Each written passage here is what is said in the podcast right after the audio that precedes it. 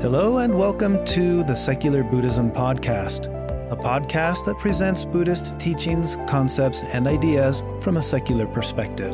You don't need to use what you learn from Buddhism to be a Buddhist. You can use what you learn to simply be a better whatever you already are. I am your host, Noah Raschetta, and let's jump into today's topic.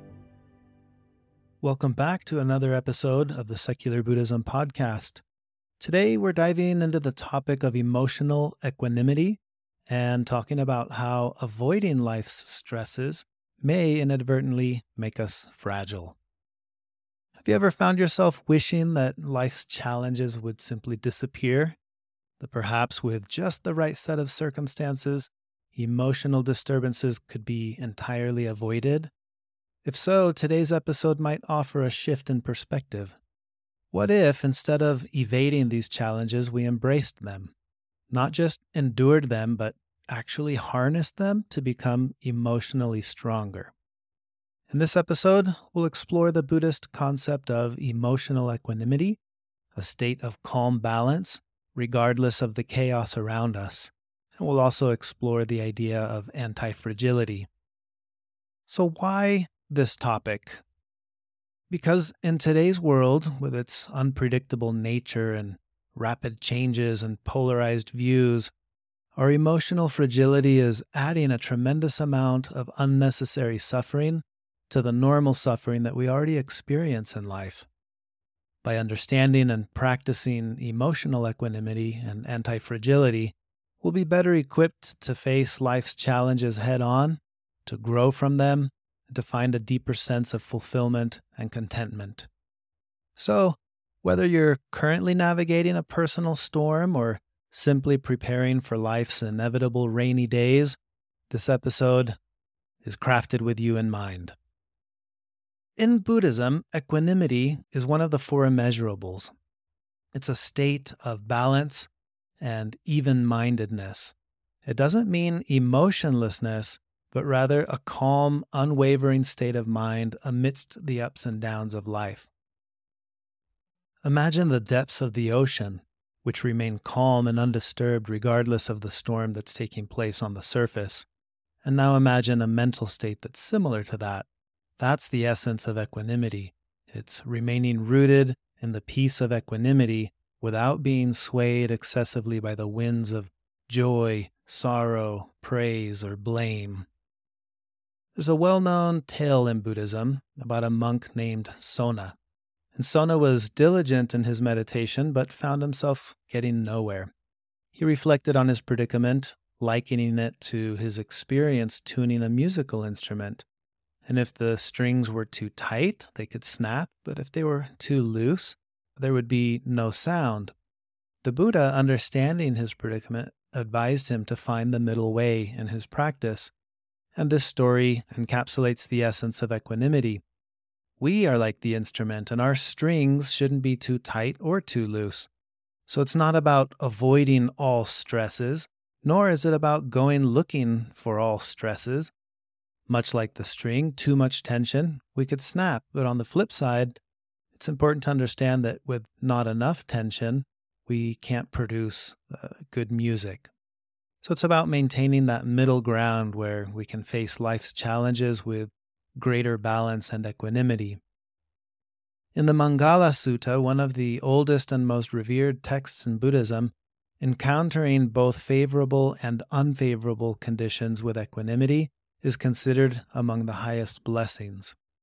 If you think about that for a moment, imagine how it would feel to genuinely welcome both the pleasant and unpleasant experiences in life.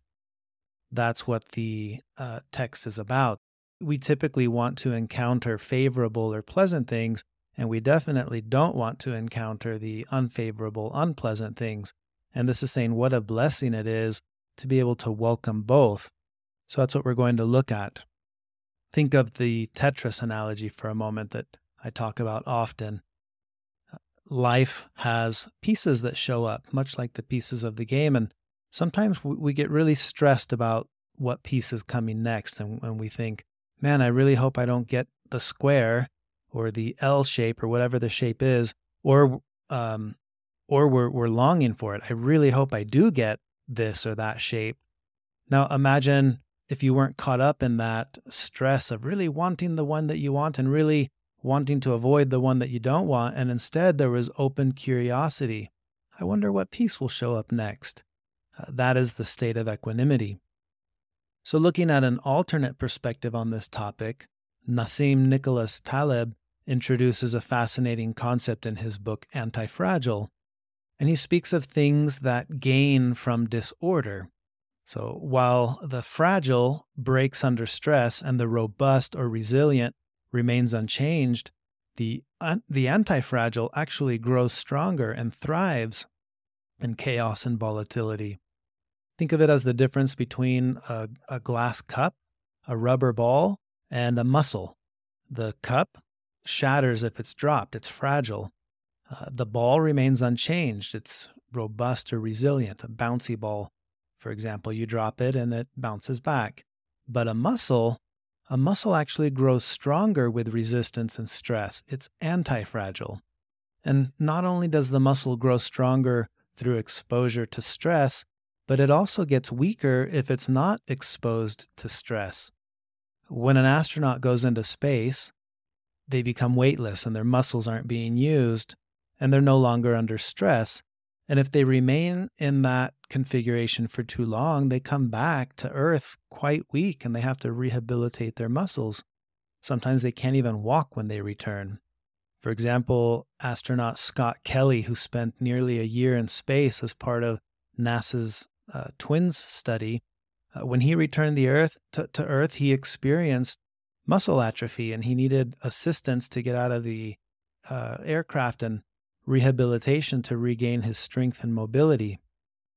So translating this idea to our emotional well-being, it suggests that certain stresses and challenges, rather than breaking us, can actually fortify or strengthen our emotional resilience.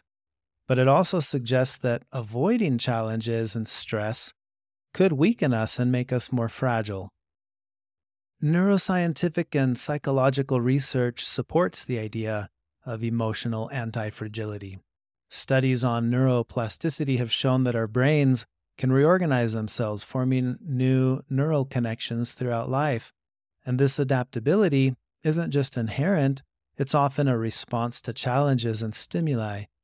Similarly, stress inoculation, a concept that's talked about in psychology, suggests that controlled exposure to stress can make individuals more resilient to future stress. It's kind of like a vaccine, where a little bit of the pathogen, in this case thinking of stress, can actually bolster our defenses for the future. When we compare the Buddhist concept of equanimity with this modern concept of anti-fragility, I think a beautiful synergy emerges. Both philosophies emphasize not merely enduring or resisting life's challenges, but growing from them. Equanimity teaches us to remain balanced, to neither be overwhelmed by life's storms, but also to not run from them.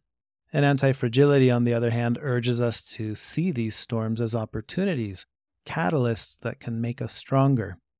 Together, they propose a powerful way to approach life, where we face challenges with a calm, balanced mind and harness them as opportunities for growth.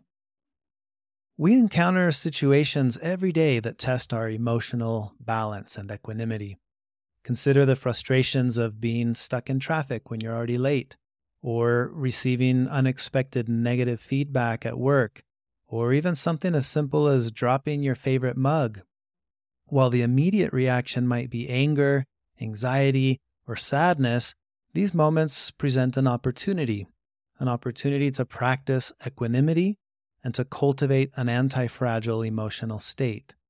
By facing these small daily stressors with a calm mind, we're essentially training our emotional muscles, preparing them for bigger challenges that life might throw at us.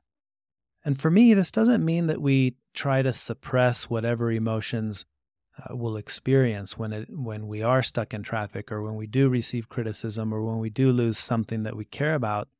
For me, it means that we welcome whatever emotion appears in that moment. I've talked about the visualization of the kitchen in the mind, where all emotions, thoughts, and feelings are like characters in our mind that come to visit from time to time, and they sit at the table. Equanimity is opening the door and allowing them all in. It's the opposite of what many of us have been doing our whole lives, which is try to prevent certain emotions, certain characters from coming into the kitchen of the mind at all costs. If you're stuck in traffic and you notice frustration arises, instead of now being frustrated that you're frustrated or thinking, I shouldn't be frustrated, just notice it, acknowledge it, just like you would that character coming into the kitchen of the mind. Oh, frustration, you're here. Okay, now I notice that you're here. I can sit at the table here with you. And instead, notice how it will go away on its own once the causes and conditions change. The causes and conditions that gave rise to it, when those change, it goes away. And the key, I think, is just to recognize while it's there, what relationship do we have with each of these emotions? Now, I want to share 5 practical tips, ideas that you can try for practicing emotional equanimity. The first one is mindful breathing. When you feel overwhelmed or agitated, you can focus on your breath. Take a deep, conscious breath, and spending time just observing the breath and noticing what it is that you're feeling and where you're feeling it. That can help anchor your emotions and bring you back to the present moment. It's like saying, yes, frustration or anger is sitting here at the table now, but I'm just noticing my breath. And I can ask myself, what is it that I'm noticing right now? What does it feel like to have this character sitting here at the table? Which emotion is this? Is it the one I think it is, or is it masked and it's another one? It's just being introspective. I like to do that while practicing mindful breathing. The next tip is to reflect rather than react. I think before responding to a stressful situation, just take a moment to reflect and ask yourself, the way I want to react, will my reaction benefit me in the long run? Is this the skillful thing to say or do in this moment? Or perhaps is there a way to turn this challenge that I'm experiencing right now into an opportunity? And just be reflective rather than reactive. I think so often an emotion comes into that kitchen of the mind and we immediately go into reactivity mode, where we start picking up the pots and pans and throwing them at, whatever emotion is there, because we don't want it to be there. But instead, what if we just reflect and say, okay, this is what I'm experiencing. I wonder why. I wonder why I'm feeling this strong reaction that I'm feeling. Just be reflective with the experience. The third tip is to simply take a walk. Physical activity like walking or really any form of movement, it can help in diffusing the emotional tension that we're experiencing, and it provides greater clarity. Sometimes it's while you're out walking and you can be practicing the reflection, insight may arise. So don't hesitate to take a walk when you need to. The fourth tip is to seek perspective. When faced with a challenge, try to see it from a zoomed out or bird's eye view. I think often widening our perspective can diminish the magnitude of the problem. I like to do this every time I go flying, because when I'm seeing everything from up high, it puts things into perspective to see the world from up above. If you do this when you're in an airplane, you can look down and, you can see a town or a city, and then you think, man, that little car I see on the road down there, they have all their thoughts and problems and concerns, but from up here, it all just seems so not insignificant, because what we feel matters, but it's reduced. The intensity of what it is feels so much more reduced when we see it from a new perspective. So seek a new perspective. The fifth tip is to practice journaling. At the end of the day, you could jot down moments where you were feeling emotionally challenged and reflect on how you responded, and maybe think about how you could have handled the situation in a similar way or in a different way if you encounter it again in the future. Journaling presents us with the ability to practice reflection, but you can take your time doing it because you're writing. So those are the 5 tips. Mindful breathing, reflect instead of react, go take a walk, seek a new perspective, and practice daily journaling. Now, I recall a time when I faced a particularly harsh criticism about a project that I was working on and I was passionate about. And my initial reaction was to defend my stance. But taking a moment to breathe and to reflect, I was able to approach the criticism and the critique with curiosity rather than simple defensiveness, which was the first reaction. And this open curiosity not only led to more productive conversation around the topic, but it also allowed me to rethink and refine some of the details of this project that I was so passionate about in ways that I hadn't considered before. So here was a clear challenge, but approaching it with equanimity, I was able to experience growth. And in that growth, I recognized my own emotional antifragility. And I'm sure many of you have similar stories or moments or experiences where you were able to turn what felt like a moment of adversity ultimately into an advantage simply by shifting your perspective. So think of a time when you braved life's weather. How did it shape your emotional landscape? And remember, as you do this, it's not about eliminating the storms from our lives, but it's about finding peace and strength within them. The weather, I think, is a great analogy for this. The weather is an ever-present, ever-shifting force in our day-to-day lives. And just as we can't control when a rainstorm might appear, we can't always predict or control life's emotional storms. Yet there's a beauty in this unpredictability. The rain, when it comes, it nourishes the earth. It allows life to flourish. And in a similar way, our emotional storms can foster emotional growth if we approach them with the right mindset. So to hide away and avoid all rain, sure, it might keep us dry, but it also robs us of the experience, of the lessons and the growth that can come from these events. Emotional equanimity isn't about merely weathering life's storms. It's about learning to dance in the rain, to find joy and growth in the very challenges that we face. Now, I do want to acknowledge that it may be unskillful to seek out certain storms in life, but it's also unskillful to think that we can go through life without ever experiencing a storm or ever being affected by rain. And I think that's what we do sometimes. We go through life doing everything in our power to control the weather, which we can't do, or avoid at all costs any form of storms. And the fact is that in life, storms arise. That's the first noble truth. That's the understanding of the first noble truth. In life, suffering arises. So we don't need to hide away from it. Instead, we can look at these things as opportunities. And equanimity is about occasionally weathering the storm, but it's also about occasionally dancing in the rain. So to recap in this episode, I wanted to share some of my thoughts on this Buddhist concept of emotional equanimity. Again, it's a state of balance amidst the ups and downs in life. And I also compared it to the idea of anti-fragility, where we recognize that challenges and stress, not only do they not break us, but they can be the catalyst that makes us stronger and more resistant. Think of the metaphor of exercise. Again, the idea of muscles and how muscles grow stronger through resistance as an additional way to visualize this idea of anti-fragility. So as you go about your week, I invite you to observe your emotional reactions when a challenge arises, whether it's a big one or a small one, to pause and breathe and ask yourself, how can I approach this with greater equanimity? How can this situation, however uncomfortable it might be a situation that might actually help me grow?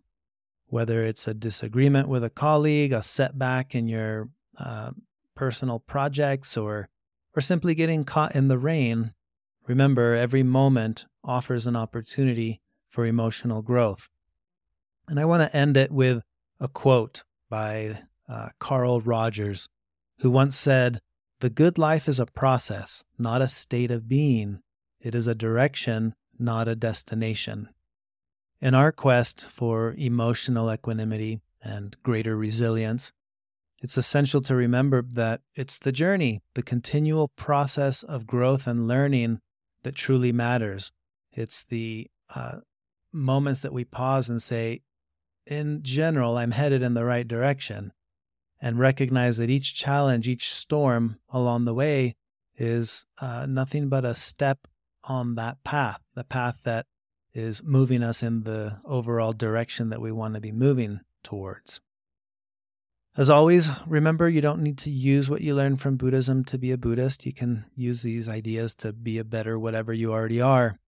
And thank you for joining me on this exploration of this topic today. I'm wishing you a week filled with emotional equanimity, growth, and perhaps the occasional dance in the rain. Thank you for listening to the Secular Buddhism Podcast. If you enjoyed today's topic and you want to learn more, visit secularbuddhism.com, where I have links to my books, courses, podcast episodes, and information for how to join the Secular Buddhism Podcast community. Thank you for listening. Until next time.